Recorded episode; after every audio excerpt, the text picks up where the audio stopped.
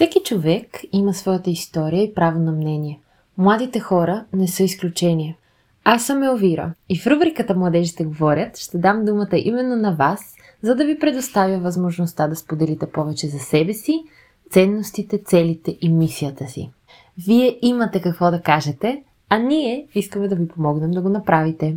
Заслужавате да бъдете чути. Ние всички вярваме във вас и това, на което сте способни. Вие сте важни. Повярвайте и вижте как животът ви ще се промени.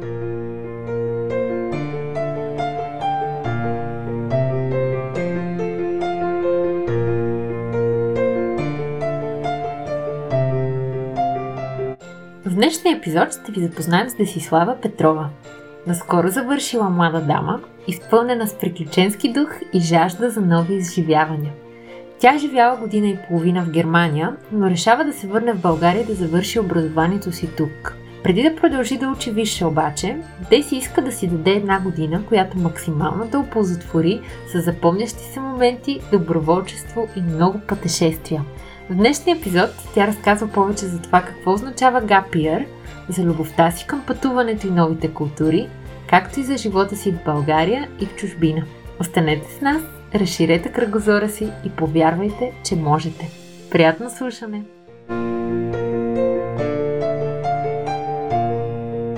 За начало на нашия разговор, искаш ли да разкажеш малко повече за себе си, нещата, които ти смяташ, че са важни и слушателите да знаят с теб? Аз съм Десислава, току-що завърших училище. В момента ми предстои да се взема гапиер, след което планирам да уча, може би медицина или нещо свързано с биология. Друго интересно за мен е, че съм живяла години и половина в чужбина, в Германия. Спомена Гапиер. Искаш ли да обясниш на слушателите какво е това, в случай, че някой не е запознат с термина и след това да ни кажеш защо реши да си вземеш Гапиер? Разбира се. Гапиер е година, която е най-често между гимназията и университета, като много хора го предприемат и след университета, преди да започнат своята кариера, каквато и да е насока. Прави се с цел да може да правиш неща, които смяташ, че нямаш време докато учиш. И в повечето случаи хората правят неща, които са свързани с професията си. Много хора пътуват, някои работят, има различни програми, в които човек може да се включи. Най-лошото, което можеш да направиш през своята гапиер е да си губиш времето. Как мислиш ти да си оползотвориш твоя гапиер? Планирам да посетя няколко държави. Вече съм на шестата за месец и половина, два. планирам да отида на една програма другата седмица в Польша, която е свързана с ролята на жените в Източна Европа, свързана с политиката и с тем науките. Тъй като като жена в тем науките смятам, че има какво да кажа по въпроса, за записах този проект и бях приета. Заминаваме с още една българка. След това ми предстои пътуване до Париж. Много мечтана дестинация. След това ще бъда за цял месец в Сицилия, където ще се грижа за бездомни животни. И по план трябва да посетя и Узбекистан, но там е много несигурно в момента, тъй като положението е малко притеснително с войната с Русия. И ще видим. Звучи супер. Много хубави дестинации и планове имаш. Пожелавам всичко да ти се осъществи както го планираш, пък дори по-хубаво от това. Звучи сякаш имаш огромен интерес към пътуванията, към пътешествията, различните дестинации. Искаш ли да ни разкажеш откъде се зароди тази твоя любов към пътуването? Първия път беше нещо, никога до сега не бях излизала от България. Нашите нямаха възможност тогава да правим някакви околосветски пътешествия и така нататък. И в седми клас за първи път разбрах какво е бъкет лист. И с две приятелки в училище просто решихме да си направим бъкетлист, като написахме всякакви неща, които изглеждаха на пръв поглед много непостижими за мен тогава. Обаче вече като имах този лист пред очите ми, първо беше с някакви 20 неща, умножиха се до 200. И след като вече имах някакъв план пред мен, някак си започнах да работя бавно по него. Първото нещо, което направих, беше да отида на концерт на Ариана Гранде. И за мен в седми клас това беше нещо, което не вярвах, че някога ще се случи. Ариана Гранде седи на метър и половина от мен. И дори имаше момент, в който ме погледна в очите. Но след като вече това нещо се случи три години по-късно, съзнах, че не мечтая за някакви толкова големи неща. И всъщност просто трябва да си ги поставя за цел. И така всяка година го подновявах, защото имаше неща, които вече не исках да правя. Имаше нови дестинации, които исках да добавя. И последствие го разделих на две. Едното е моя travel bucket list и другото е просто неща, които искам да направя поне един път в живота ми. То така започна моята страст към пътуването. От седми клас до този момент почти всеки ден уча за някоя нова държава, най-вече за културата и начин, в който хората живеят на дадено място, защото за мен това е най-важното хората. Кои смяташ, че са най-големите предимства от това да пътуваш, да виждаш нови места, да опознаваш нови култури? Каза, че това е важно за теб. Може би най-голямото нещо, което бях като промяна в себе си е, че започнах да обичам България още повече. От много малка, може би точно защото виждах колко добре развити са много други страни и колкото повече продължавах да уча за тях, толкова повече осъзнава колко мразя България и всичко в нея. Посетила съм до този момент 13 държави. Никъде не се чувствам така, както се чувствам в България и винаги тя ще си остане специалното ми място.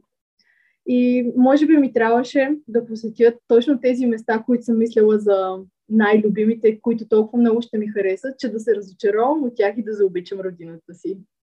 И да съм благодарна за това, което имам тук. А, друго нещо, което смятам, че пътуването прави, помага ти да опознаеш себе си, да видиш как реагираш в различни ситуации. Особено ако пътуваш соло, има много стресови ситуации, които са много непредвидими. Виждаш как самия ти реагираш, опознаваш се, обогатяваш се. Откакто започнах да пътувам, осъзнах колко по-лесно разбирам езиците, защото ми се налага. Например, във Франция хората не желаят да говорят английски с теб, няма табели на английски. Съответно, аз не знам френски и самото пътуване ми помага да разгадавам езиците по-лесно, когато ми се налага. Би ли споделила някоя интересна история? Ти предполагам пътуваш сама, щом вече го казваш, нали, че имаш такъв опит с това. Сподели някоя интересна история с нас, нещо, което ти се случи, някое приключение на път. Ще разкажа едно от последните ми приключения. Като за начало, в повече случаи не пътувам сама. Случвало ми се точно един път и беше нещо много хубаво и се надявам да го преживея отново скоро. Пътувах от Лион за Марсилия, където трябваше да си хвана бус за Ница. Стигнах в Марсилия, всичко беше наред и съответно трябваше да стигна до автогарата. Съответно трябваше да попитам някой служител как да стигна до автогарата. Но познайте, никой не говори английски. Лутах се, имах две чанти и една раница с мен, които тежаха общо колкото мен. Обиколих ЖП гарата 10 пъти само за да намеря служител. Държа да подчерта, че това е в 11 часа вечерта. Накрая намерих служител и той не говореше английски. Извади Google Translate, почнахме да си пишем някакви неща. Не можех да открия автогарата. Автобус ми трябваше да дойде след половин час. Аз не знаех как трябва да стигна до него. И това беше, може би, първият път, в който не знаех изобщо дали ще стигна до моята дестинация, дали ще си легна в хотела, в който трябваше да преспя. Не си не бях много притеснена. Но има хепи енд. Стигнах до автогарата, автобусът дойде с час закъснение, съответно не закъснях за него и успешно пристигнах в Ница след 2 часа. Браво, радвам се, че историята се развива така с добър край. Моите е, истории винаги са с добър край. Колко ти стресови да са. То може би до някаква степен ни опира до как овладяваш ситуацията на момента. Примерно, как ти се справяш с стрес? Ето в такава ситуация, когато обикновено един човек би бил предизвикан да бъде под огромен натиск и огромен стрес. Как ти се справяш с подобни ситуации? Ако трябва да бъда честна, в повече случаи рева. Не мисля, ще да си го призная, но има и такива моменти. Но това може би се случва повече, когато съм с някой друг, има на кого да разчитам. Когато знам, че трябва да разчитам на себе си, нямам време да се тръжкам и да рева, просто се организирам и намирам решение на проблема. Браво. Хубаво е, че се справиш, пък и това да си поплачеш, не мисля, че е нещо лошо. То си е първичният импулс на тялото, на инстинкта, да си изкараш напрежението и след това всъщност може би да помислиш по-рационално как да откриеш решението. Аз бих искала да те върна сега малко към това, което спомена в началото, че си живял в Германия. Да споделиш малко за живота си там, какво те впечатли най-много, кое не ти хареса, какви са цялостните ти впечатления от живота в Германия. За начало заминах за Германия, когато бях в 10 клас. Това беше септември 2019 година. Точно поради факта, че ми беше писнало всичко България, мразех България на този етап от живота си и исках да се махна от нея, тъй като баща ми живее там и се даде такава възможност. Разбира се, като отличничка си избрах най-елитното училище, което можех да избера наблизо. И на първия учебен ден, който беше отново 15 септември, се озовах в Германия. Много бързо разбрах, че образованието, което съм получила в езиковата за две години е меко казано недостатъчно. Хората ми говореха, аз единствено може да им се усмихвам. Никой не желаше да говори английски с мен. Определено имах езикова бариера. Не знаех какво се случва. Не е като в моето училище в България. Учителите идват при нас. Ние трябваше да ходим при тях. Губах се в училището, което е огромно. Просто беше едно голямо приключение, особено първата една седмица. След това беше още по-трудно, защото след два месеца започнаха изпитите, когато не знаеш езика и няма абсолютно никой, който да те разбере и да ти помогне и трябва да се справиш всичко само е безкрайно трудно. Но въпреки това завърших по-добре от половината хора в класа ми. Не, че се опитвам да флексвам, но беше успешно. Цялостното ми впечатление за Германия мога да кажа, че виждам и хубавите неща, виждам и лошите. За мен лично, може би лошите наделяват. Просто не е моето място. Най-вече ми харесва образователната им система. Определено е в пъти по-добра от нашата.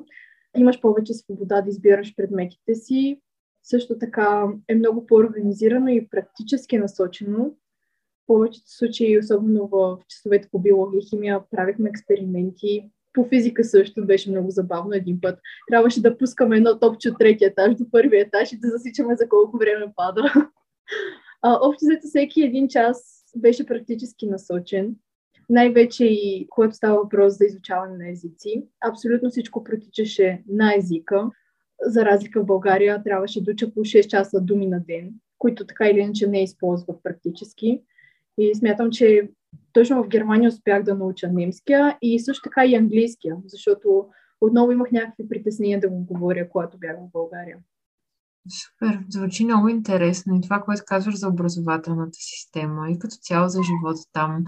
Как беше от към социална гледна точка? Как си сториха хората с учениците, общуването с останалите?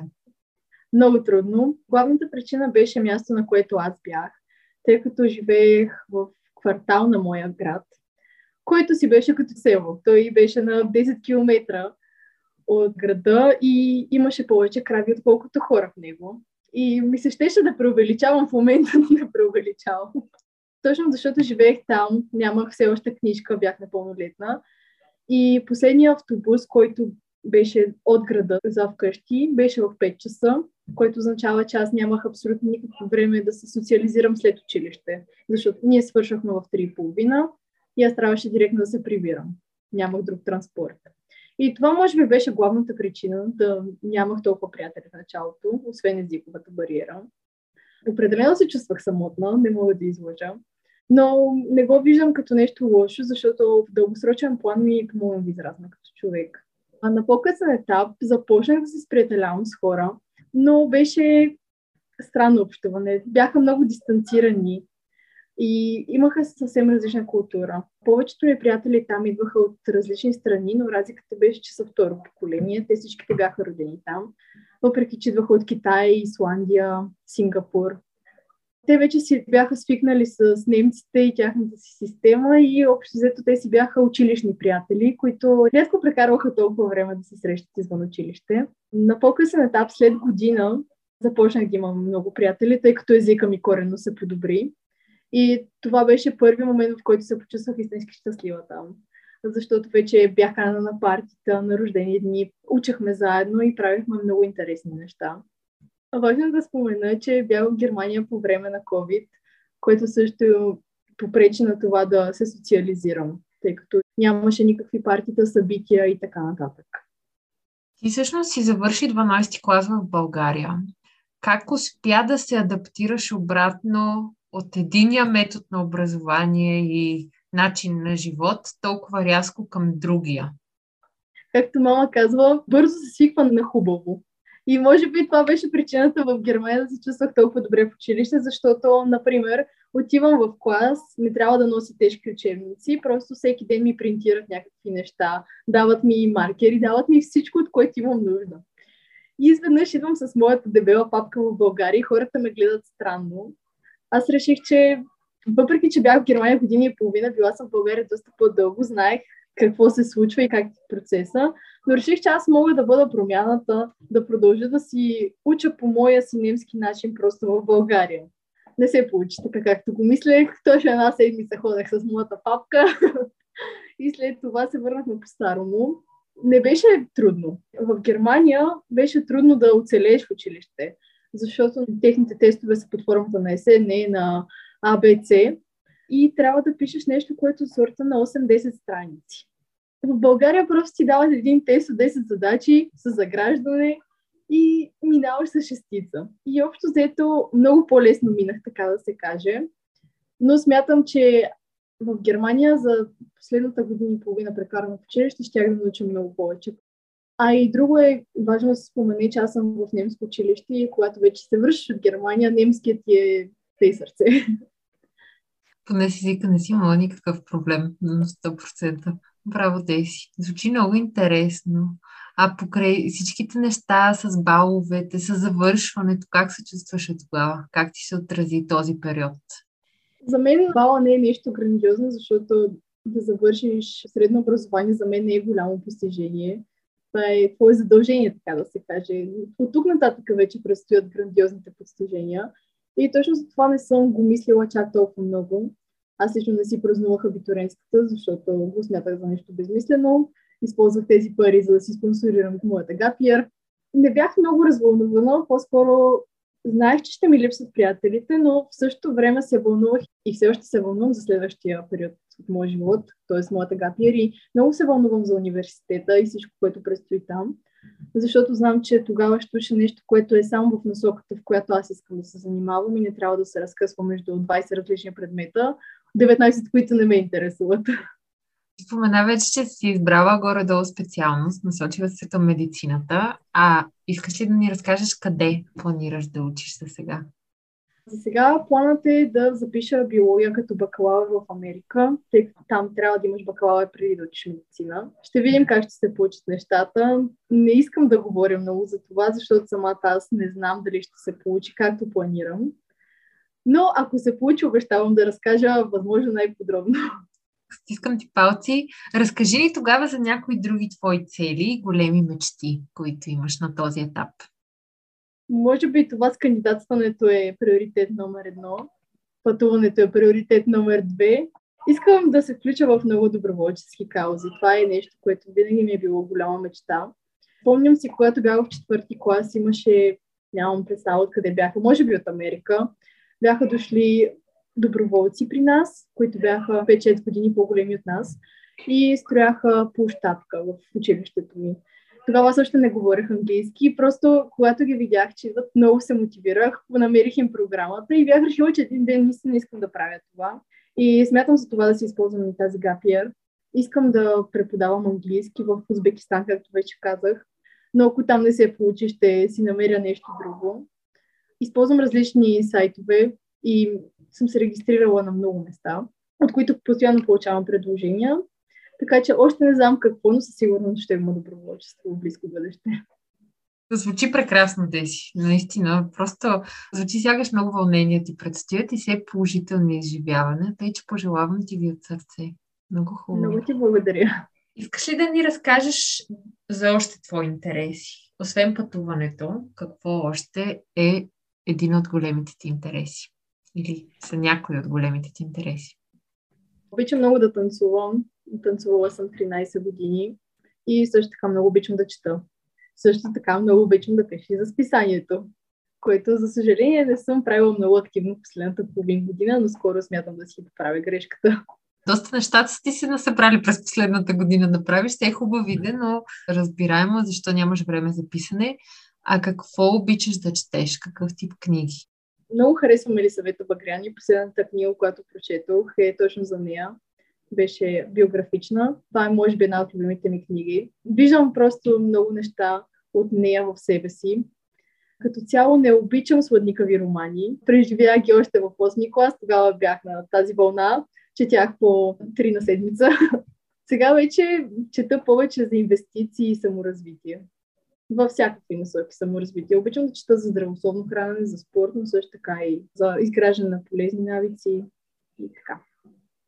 В началото, преди още да започнем интервюто, с теб се заговорихме за трифтинг и мисля, че би било интересно да го споменем и в интервюто сега. Би ли искал да разкажеш малко повече за това какво представлява трифтинг и каква роля играе то в твоя живот? преди 2-3 години се запознах с ефектите на бързата мода върху околната среда и най-вече хората, които работят в тази индустрия, които най-често са от Азия, т.е. Индонезия, Филипините. Много често става въпрос за детски труд, който е съответно неплатен.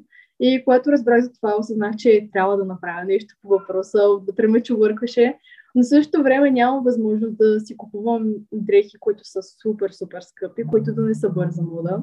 И така преоткрих трифтинга, тъй като по това време гледах и много TikTok и имаше много готини момичета, особено в Амстердам и Париж, които откриваха много-много готини дрехи.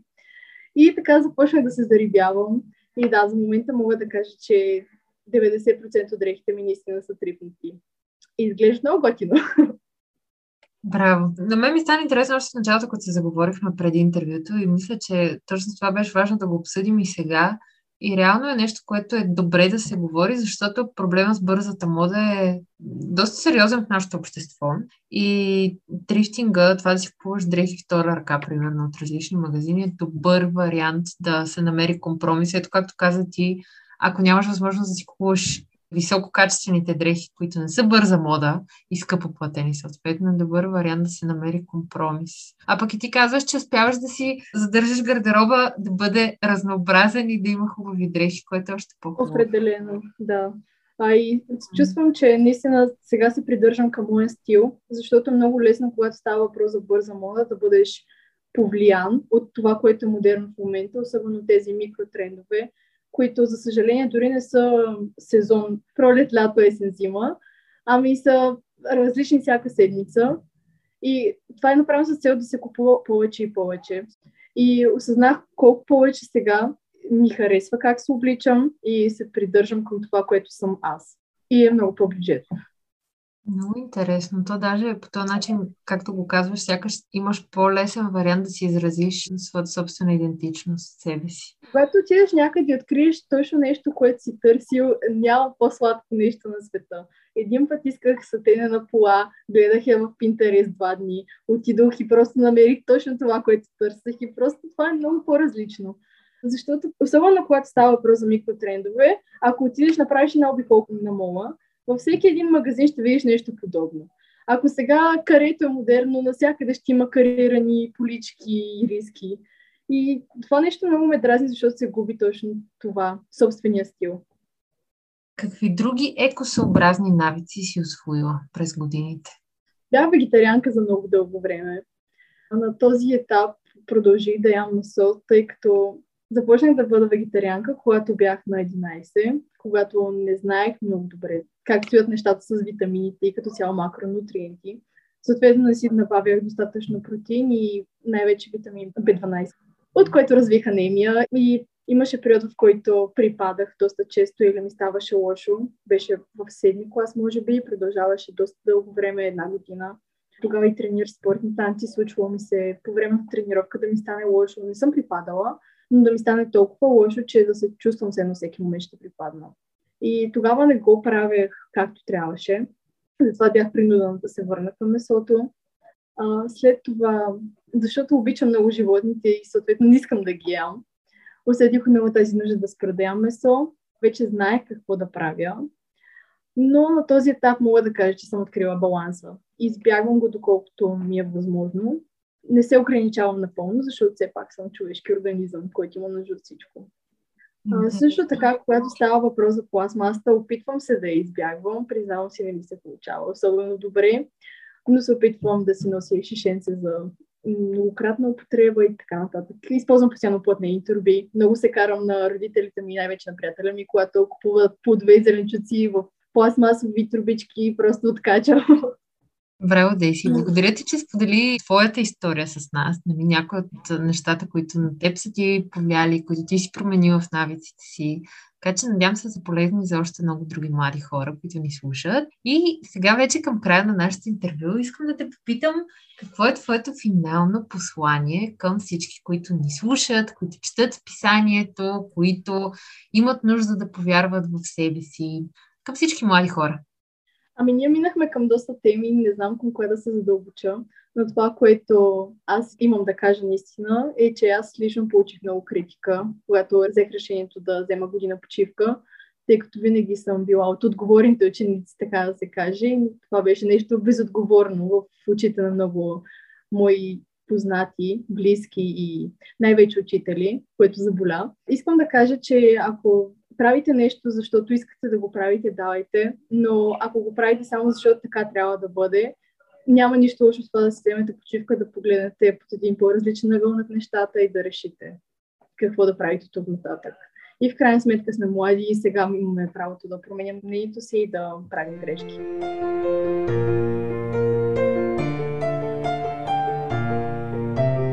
Благодарим ви, че останахте с нас до край. Ако и вие искате да покажете на младите хора, че са важни, то споделете епизода с приятели, за да може и те да разширят кръгозора си и да покажат на младежите, че заслужават да бъдат чути. Ще се радваме и на обратната ви връзка. Свържете се с нас на WeMatter Digital Magazine в Instagram или във Facebook. До следващия път!